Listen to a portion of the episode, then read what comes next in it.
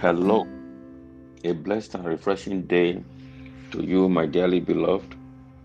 I welcome you to Arise devotional for today, Friday, the 13th day of August 2021, on the platform of the Builders Forum. My name is Abraham Olufemi Ojime. Thank God it's another Friday today, and what an insightful week it has been for us. To Him alone be all the glory. We continue today on our devotional series for this week with the topic Living the Passion of Christ, Understanding the Cross. You will agree with me that it has been such a soul searching journey for us since the beginning of the week as it relates to our walk with the Lord regarding our understanding of the cross and the demands it places on us. The purpose of this is to reappraise our passion for the Lord, particularly in this time when so many things are calling for our attention. Thus far, we have looked at number one, the definition and purpose of the cross. Two, we have distinguished between the old rugged cross and the new trending cross. Three, we have looked at the power of the cross. And number four, Yesterday, we looked at the price of the cross. Today, we want to look at yet another characteristic of the cross, and that is its provisions. In talking about the provisions, I want you to extend your mind beyond the things money can buy, because only then can you truly appreciate the worth of the cross. Listen to what the Holy Scripture says in Hebrews chapter 9, verse 27, and I read, As it is appointed unto men once to die, but after this, the judgment.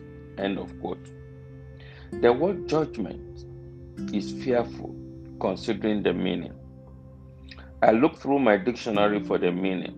It means, among others, a court decision establishing that an obligation is owed, such as debt. This is not a court of the law of a federation, but the court of the law of God. And the Bible refers to God as the judge of the whole earth. Either of two things happen after judgment it is either condemnation or justification. It is the cross that determines which. The cross makes the provision for which one you choose. Listen to John chapter 5, verse 24, and please permit me to read the Passion Translation. I read, I speak to you an eternal truth. If you embrace my message and believe in the one who sent me, you will never face condemnation.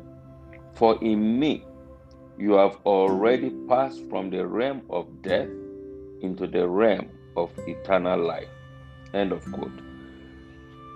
The cross makes provision for us to escape condemnation on the judgment day. What a provision! What makes it a big deal is that, unlike the earthly court, where you have the right of appeal at so many levels, in this case, like it is said, God's case, there is no appeal. In God's case, it is either condemnation or justification. But because of the cross, we are sure of the outcome of the judgment.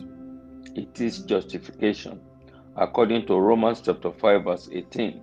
And I read, Therefore, as by the offense of one judgment came upon all men to condemnation, even so, by the righteousness of the free gift came upon all men unto justification of life. End of quote. One judgment, but either of two decisions made possible by the cross. For the one who chooses not to believe on the provisions, condemnation. But for us who choose to embrace the provision of the cross, justification.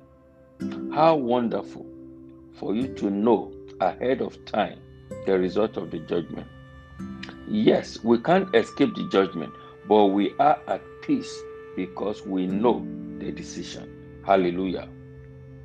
Another provision of the cross, which money cannot buy, is power over sin. Praise the Lord. My friend, sin is wicked and cruel. It is not just the seemingly innocent word S I N. Sin is a sinker. Satan is called the man of sin. Whatever could bring Lucifer the archangel down can bring any human down. As a matter of fact, that three letter word is what has brought the entire world down to this deplorable level of deprivation today, and it is still working its destruction in the lives of men. When sin sets in, divine intervention is incapacitated. Whatever could make God a father to look away from his son Jesus on that cross will make him to look away from any other person. Why? Listen to mm. Habakkuk chapter 1, verse 13. I read, Thou art of a purer eyes than to behold evil, and cannot look on iniquity. End of quote. Sin separates man from God, no matter how small. The purity of God doesn't allow the slightest sin. Look at the implication of what Jesus did on that old rugged cross in Romans chapter 6, verse 10 and 11. I read, For in that he died, he died unto sin once, but in that he liveth, he liveth unto God. Likewise, reckon ye also yourself to be dead indeed unto sin, but alive unto God through Jesus our Lord. End of quote. What happened on that old rugged cross has a far reaching implication in the life of the believer. It was a once and for all sacrifice over sin that gave us eternal victory in this sin corrupted world. Because of what happened on that Golgotha hill, sin has been incapacitated in the life of the believer. Hear the way the scripture puts it in Romans chapter 6, verse 14.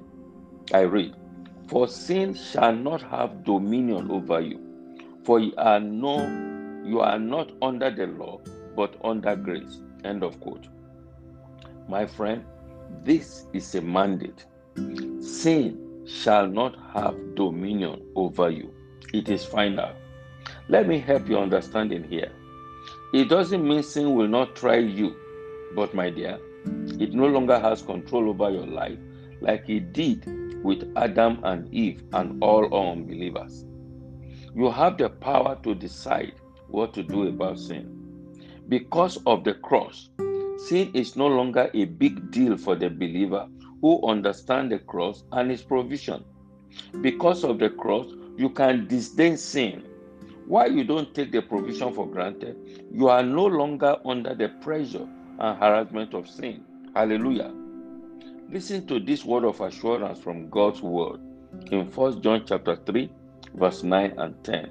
And I read, Whosoever is born of God doth not commit sin, for his seed remaineth in him, and he cannot sin because he is born of God.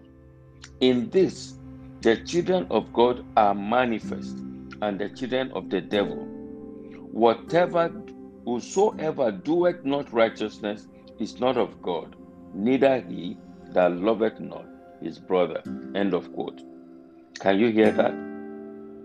And he cannot sin. Because of the cross, sin is a no no. Even if you want to, you no longer can. You no longer have the capacity to sin. And look at the following verse. It says, the attitude to sin is the believer's identity, period. Because of the provision of dominion over sin from the cross, you no longer have any excuse to remain in sin, however small. Amen. Another provision of the cross is peace. Listen to Jesus in John chapter 14, verse 27, and I read Peace I live with you, my peace I give unto you, not as the world giveth, give I unto you. Let not your heart be troubled, neither let it be afraid. End of quote. The word peace here is not just quietness and rest, but an all encompassing prosperous peace that affects the whole being of man. That is why he said, It is not as the world gives. This peace is an all encompassing, it is a full package. Tomorrow, we shall explore this peace further. But meanwhile, let me pray for you as we round off the devotional for today.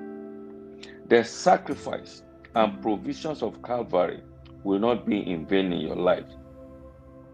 Because of the justification from Calvary, wherever they have said you are not qualified, Calvary will justify you. No more disappointments in your life from today. In the mighty name of Jesus Christ. Amen. Because of the finished work on Calvary, I take authority over any sin still holding you captive as a child of God. That blood shed on the cross is the blood of atonement. Therefore, Satan has no right to hold that sin that you have confessed and repented of against you anymore. I hereby decree your total liberty from the clutches of the accusation of the devil today. Whatever is creating unrest and anxiety for you is shattered today. Enjoy peace like a river from today. Whatever provisions of Calvary that have hitherto eluded you, you are released to have them today. Welcome into your season of restorations. Congratulations. Amen and amen. Peace.